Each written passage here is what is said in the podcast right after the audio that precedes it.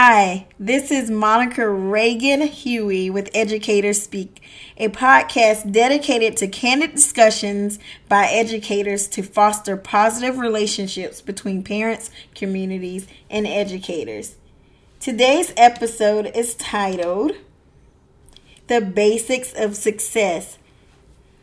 Um, today's episode is about preparing your student to achieve. A lot of times, as an educator, um, we get questions from parents about what they can do to help their student um, get a better grade or to do well in a particular class. But the focus, quite honestly, from an educator standpoint, should be to prepare your student for life, for what they need to achieve, not only in a particular class at the moment, but for the long haul, for life, for a career, um, for higher education. So there are four main things I want to talk about today. And of course, there are many different things that parents can do to help their students achieve, especially in the climate of COVID and e-learning or virtual school.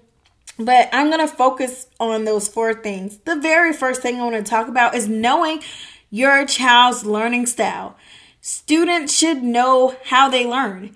Um, if you don't know how you learn, how do you know how to study and how to best prepare? I know a lot of times, like I, I mentioned just a few seconds ago, parents and students focus solely on what they can do to pass a particular test or a particular class at that moment. But knowing your learning style is something that will carry you through a lifetime, and it does not mean your learning style won't change. Um, but knowing your student or your child's learning style at the moment prepares your child for success. And what I mean by learning style, um, there are four major learning styles, and it just depends on the model that you are looking at. But there are four different main styles um, that a student possesses. And learning style, again, just means the best way that someone learns. For example, I'm a visual learner. I like to look at things to learn. If you give me a picture or something, I can figure it out. Um, puzzles, for example, are really great for me because I can see the picture and I can figure out how the pieces fit together. Um, if I'm building something or taking something apart, all I have to do is look at it and I can figure the things out because I'm a visual learner. I look by viewing things. So that's just one type of learning style. But like I said, there are four main types of learning styles, and we call them VARK. There's actually a VARK test online, it's free um, that your student can take or your child can take, and it's V a R K. Now, V stands for visual, and like I just explained, I'm a visual learner, and visual means that your student or your child has to look at something for it to make sense. So, the best way for them to study or to learn is to look at pictures.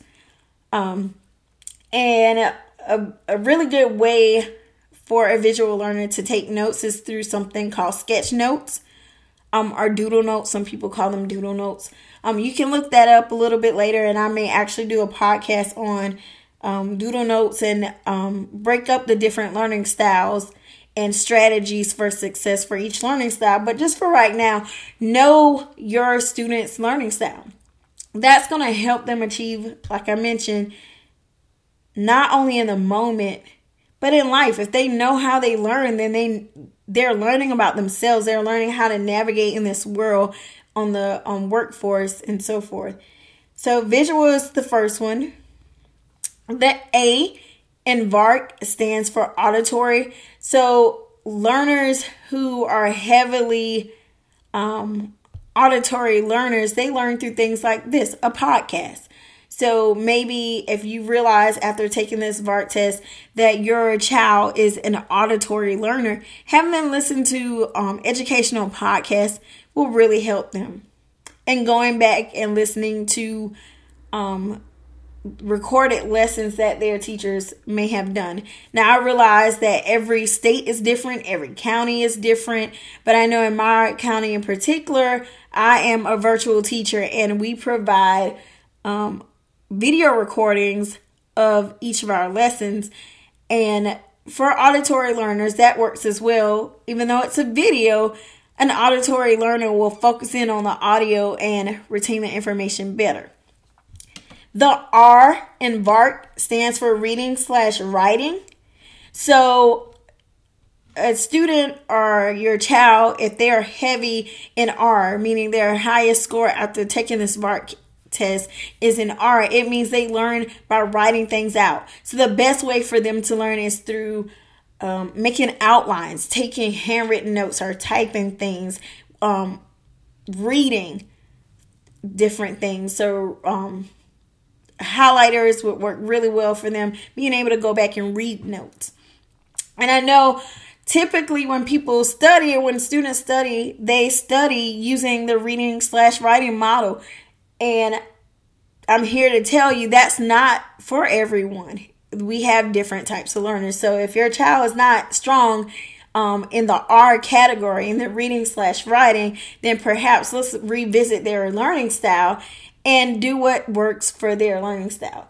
Now, K, the very last letter of the VARK acronym, stands for kinesthetic. These are the hands on learners, and these are our learners that are most hurt during this COVID 19 pandemic because kinesthetic learners need to touch and sense things, but that's okay. Um, there are other ways around this. Kinesthetic learners can learn from examples. So, whenever you're a teacher or your instructor, um, and this can extend beyond the K through 12 classroom, this goes into the collegiate classroom. Um, a kinesthetic learner does great at labs in science, for example. But, like I said, this can extend beyond just hands on in this COVID 19 new normal situation. Kinesthetic learners um, just need to make good use of examples. So if the teacher mentions an example of how to apply a lesson to real life, those examples need to be written down um, and remembered for that kinesthetic learner. So kinesthetic learner wants to tie things into real life and make it um, apply to what they do every day. So that's step number one, the basics of success. Know your child's learning style. And from there, you can um, make sure they are taking notes and studying in the appropriate manner for their learning style. And you, I guarantee you, um, I have seen this um, in my personal experience that students do so much better when they are operating in their gifting, in their learning style. Step number two, basics for success, is having organizational skills. I cannot tell you how much better a student will do, not only in the classroom, but in life with strong organizational skills. And I will do a separate podcast on organizational skills, but being able to write things down, make checklists, um, keeping different subjects organized in a binder, using um, sticky notes, or just being organized will help your child go so much further in school. Um, and I guarantee your guarantee you your home will thank you for having you getting your child organized if they're not already organized. Now I do realize there are different le- levels of organization. I myself am extremely organized. I color code things. I tab things. Now, you don't have to do all of that, but just having your child have the basic level organization by having a binder or digital binder, digital folders. If you look at my computer right now, I have folders for everything, and those folders are color coded. But if, like I said, if your student or your child does not go that far, if they are just organized, and have a folder, whether it's digital or whether it's um, a physical folder for each subject that they are studying, will go a long way in organizing their day. Writing out a schedule, making a checklist makes all the difference. It reduces losing points um, because if your child's organized and they're turning things in time, they're less likely to lose points, especially at um, the high school level. At least I can attest for the high school teachers that I know. They deduct points um, the later your work is up to a certain point. I, I know for the collegiate level here, um, because I do teach at the collegiate level as well, we deduct points for late work. Well, one, uh, we know things happen, but one way to avoid consistently late work is to be organized, to have a um, a binder and a an agenda, a calendar, some method of organization and keeping track of assignments that need to be done. All right, so the first thing was knowing your child's um, learning style. And again, you can figure that out through the VARK test. The second thing was being organized, just getting things organized into a binder, virtual folders, what have you, just not having files and papers all over the place. Be organized. It goes a long way. Make those checklists. Make sure your child knows what assignments are due and when they are due by providing them either with a digital calendar or a physical calendar. And if your child, just to tie the two concepts together, if your child's a kinesthetic learner, then perhaps you would want to give them a physical calendar because we know kinesthetic learners need those physical things. They're hands on learners. So providing them for the physical calendar or an agenda to write down the assignments that are due every day will go a long way in helping them to achieve their academic goals. Number three, study skills and making consistent study habits. Now, I'll just be honest, although I'm an educator and I've been in the game for quite a while, um, it's been about 14 years that I have been teaching, five years in um, K through 12, so in grade school, and all 14 years in higher education. So, with all that being said, I didn't always have great study skills. Um, I studied, but I didn't know anything about VARK. I would have been a much better student not that I was a horrible student, but I would have been a better student had I known about my learning style. Um, I was organized. I did have that going for me, and that helped me get a long way um, in school and being able to tackle things. I was even able to graduate a year early from college because I was so organized. I was able to knock things off the checklist um, at the collegiate level and get things done because I was organized. Um, and I gave myself goals. But having study skills is not one of was not one of my strengths. In fact, I can remember my dad always asking me, um, "Do you have homework tonight?" And I would go, "No, no assignment. I, I did everything. I don't have anything to do." And he would always say, "Well, you can always study." And as a middle schooler, it would drive me crazy that he would say that. I just wanted to play. But to be honest, giving your kids the tools for success, these four main things I'm going to talk about, or I am talking about today, will prepare them for a lifetime of learning. And we know as adults, we never stop learning. And we want to make sure that our students, our kids' learning is effective. So, number three for succeeding in 2021 and beyond is providing them with study skills. And that ties back in to taking that VARK test, knowing what your child's learning style is so that they can study appropriately, but making sure that studying is a consistent thing for them. Studying doesn't have to look like what we traditionally think of it as. Studying is not staring at a page for two hours or highlighting notes it's studying is doing what is best for your learning style and processing it in a way that you will retain the information and you can apply it. Education now is so much different than when I was in school, and may, perhaps many of you guys were in school it's no longer about retaining information, it's about applying information. And so when your student or your child is studying, they need to be able to apply that information. These standardized tests and um, just the basic tests that are given to our kids today, it's not about the information that we're given. In fact, I hear a lot of parents say, Well, you didn't give them this information. And in fact, um, and not necessarily to me, but I hear a lot of teachers mention that, um, you know, parents complain and there's this disconnect between the educator's expectation and the parent's expectation. Well, I know when we like I mentioned when we were in school, we were given the information and tested on exactly what we were given. However, today is about higher order thinking. Your child needs to be given the information and be able to apply it.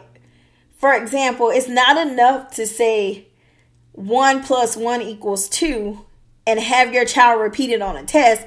They need to know that anytime I add 1 to a number, it goes up by 1.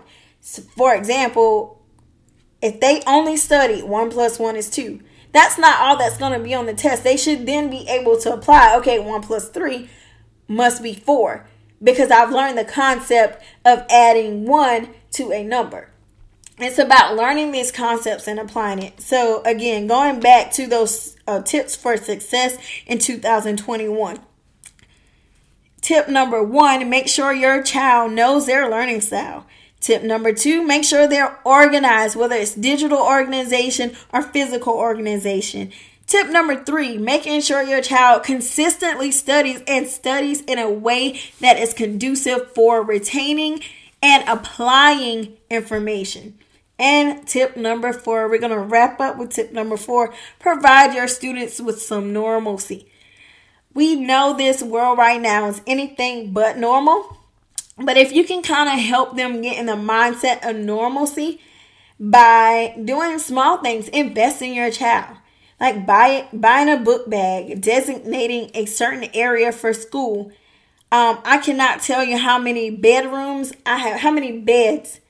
Um, the bedroom's not the problem. How many beds I have seen with students sleeping in them instead of paying attention to the lesson. Um, and here's a little tidbit about that. When your child associates the bed with sleep, they sleep, right? They know I go to bed and it's time to go to sleep and I'm going to get some rest for the next day. But when they are working in their bed, they are going to school um, in their bed, they're going to start to associate their bed with work. And that can in- increase stress levels for your students and reduce their sleep quality, which just makes them um, not productive or not um, function as well as they could in school. So you want to make sure that the bed is not where they're doing work. Make those investments. Buy a desk. Um, if you can't afford a desk or you don't have the space for it, use the kitchen table. Use some use somewhere that is designated for school. They know that area is defined as my school work area um again, you want to just invest in your child. Provide them with that normalcy. Get them highlighters. Get them things that you would normally get them for school within reason. Um, things that they could actually use. Um, I know it sounds crazy to say get a book bag when we're e-learning, but actually no. It if they put their school belongings, their laptop, whatever in that bag, it creates the mindset that I am truly in school. I'm not just at home chilling. So, here are the four tips. And of course, there are many more things that we can do to prepare our children for 2021 and success beyond the, the academic um, careers. But tip number one knowing their learning style goes a very long way. Tip number two Having organizational skills, make sure your kids have an agenda, um, whether it's digital or whether it's physical, it doesn't matter. Just be organized. Um, having consistent and effective study skills and providing them with some normalcy and a designated area for academic learning. So, those are my four tips on the basics of success. I hope that this helps you guys prepare your children for 2021. It's the second half of the year, but it's not over yet. We can all see our kids achieve if we just apply these tips. And I look forward to providing you guys with more in depth tips soon. Thank you for listening. This has been Educator Speak. A podcast dedicated to, dedicated to candid discussions by educators. And this is your host, Monica Reagan Huey. Have a great day.